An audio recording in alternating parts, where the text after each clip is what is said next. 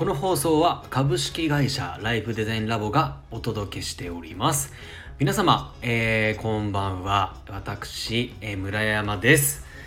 いかがお過ごしでしょうか？えーと昨日台風すごかったですね。いやーすごかった。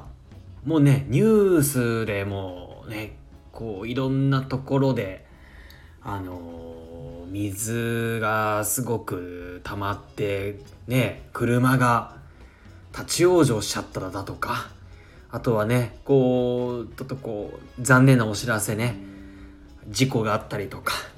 そういったこともありましたよね。皆さんいかがでしたか？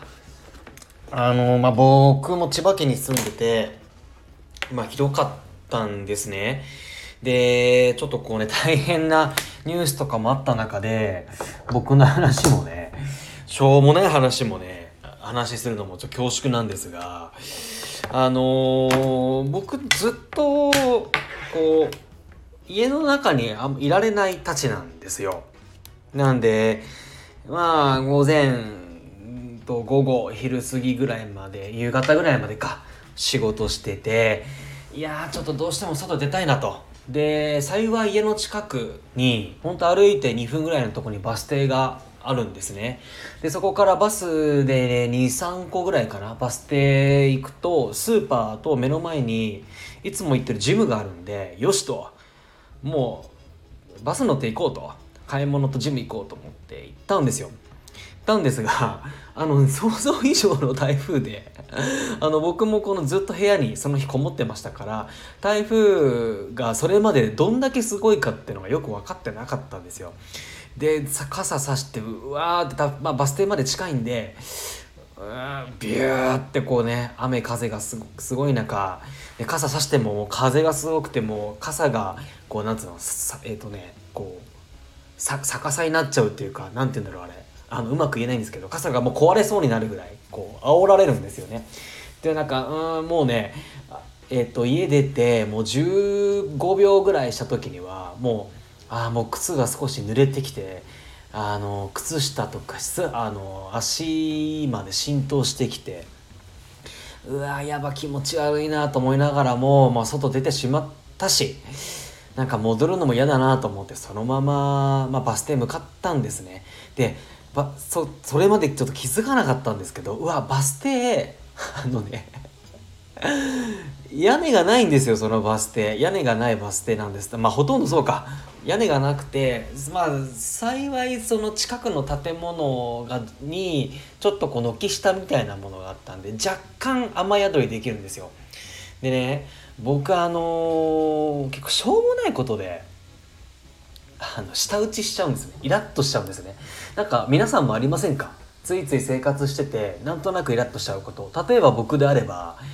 パソコンの w i f i があ調子悪かったらイライラしちゃうし。うんでまあ昨日の台風もねほんとすごいねどうしようもないことなんだけどもう風がすごくてどんどん水がもう足元にこう濡れてくるからなんかそれにすごいすごいイライラちゃっちゃって舌打ちとかもしちゃうんですよ。風がビューンって吹くたんびにみたいな感じでってやっちゃうんですね。であの待ってたんですよ。でそしたらえっ、ー、とまたとあるなんか視線をね感じてえっ、ー、とちょっと僕の 1m 離れた右隣にもう一人バス待ってた人がいたんですね。で僕が なんか舌打ちをあのー、したのがねなんかその人がちょうど傘バンバンバンバンってこうなんて言うんだろう傘に溜まった水をね弾いてたものが僕の方になんとなくえー、ねそあ水がいっちゃってて僕でもそれ気づかなかったんですよででもちょうど僕舌打ちしちゃったから本当は台風がすごくて舌打ちしてるのにその人はその人で自分のそのバンバンバンってやったあんま水が僕のところに来ちゃったからそれで僕が舌打ちしたんじゃないかってなんか思ったみたいであの僕の方に対してすごく「あごめんなさい」みたいな感じであの言ってくれたんですね。で僕は全然違うんで「あすいませんすいません違うんで本当本当違うんです」あの舌打ちしたのはちょっと別のことでって言って弁解すればするほどなんかね申し訳なくなっちゃって。ほんなんかそれがほんと嘘っぽくなっちゃって。嘘っぽく聞こえるんですよ。でまあそんな中バスを3分ぐらい待ってたのかな。でこうやってバスがわーって来たんであのバスこう僕も僕とそのもう一人の方が向かってったんですけどそしたら僕もなんかそのさっきの申し訳ない気持ちがあったからえーと、急いでさささってこう、ね、バスに乗ろうとしたらたまたまちょっと水あったまりがあってそれに気づかずバシャーンってね入っちゃったんですよで余計で靴の中にはこうね水が入ってくるしその僕が踏んだバシャーンってなっちゃったものがもう一人の別の方にもかかっちゃってほんとすいませんみたいな感じで。あもう本当に舌打ちで申し訳ないこと不快な思いさせちゃったし水自分の踏んだその水たまりの水がかかっちゃうしっていうことで本当ねなんか散々な感じでいやーなんかもうね台風は本当にきついなっていう感じだったんですが皆さん本当いかがでしたか？大丈夫でしたか？っていうところですいません。ちょっとねあのほんなぜっとねえー、っと本題に入りますね。すいません。えー、おととい6月1日にですね、えー、採用に関する採用活動に関するセミナーやってきたんですよ。で、えっと、こちら千葉県の事業が主催でして僕が講師としてご依頼をいただいたんですね。ありがたいです本当に。で大体定員がまあ20名ぐらいのところ23名ぐらい参加していただいてで商工会議所の中でやってきたんですけれどもでまあ今回その本題っていうのがですねどの会社でもどんなに小さな会社でも、えー、と魅力があって採用できるよって話をさせていただきます。であのー、どんな会社でも必ず魅力は僕あると思っててっていうかあるんですねでその魅力をしっかり探して言語化して発信するとですねそれに対していいなと思う人が出てで会その応募してきてくれて採用に至るっていう話なんですがそのそもそも会社の魅力ってどう見つけんのっていう、ね、ところについてちょっとお話をしていきますね。でえっとですねその僕がいろいろやり方あるんですがその僕がすごくおすすめしてるのはちょっとしたエピソードが意外とグッとくるよっていうことをセミナーでもお話しさせていただいたんですね。で1個事例挙げますと,、えーと、土木土木工事屋さん道路の舗装とかそういったようなことをやってる会社がありまして社員数が大体10名ぐらいの会社なんですね。で普通に土木工事屋さんやってますっていうふうに広報したらまあそれはねあんまりピンとこないわけですよ。だって土木工事屋さんなんてねたくさんあるし。あしかもね土木工事業って言ったら人によってはね怖いとか汚いとか 3K っていうねふうあの言われてますけれどもその建設業ってね。だからすごくこうね人によってはもう本当にアー土木工事屋かみたいな感じになるわけですけど。でここでねこういう情報が加わったらイメージが変わりませんかって話をしたんですよ。何かというと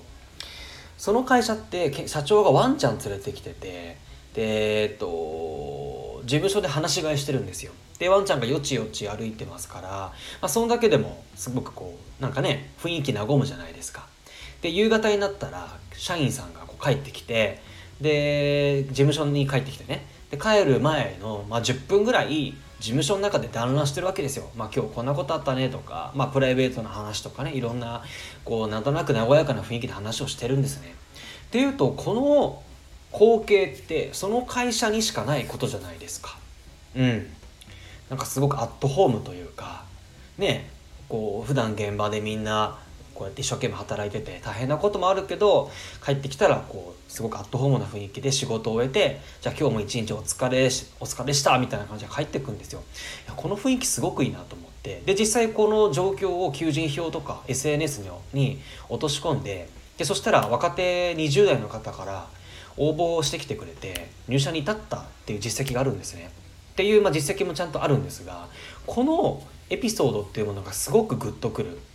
その会社にしかない情報アットホームな会社だねっていうことが印象が与えられるんでそこがまさしく魅力なんですね。でちょっとエピしたエピソードがグッとくるという話なんですよ。はい、ということを話させていただいてすごくああすごくこんな簡単なんですねとか意外とこういったところが求職者にはまるんですね刺さるんですねっていうね、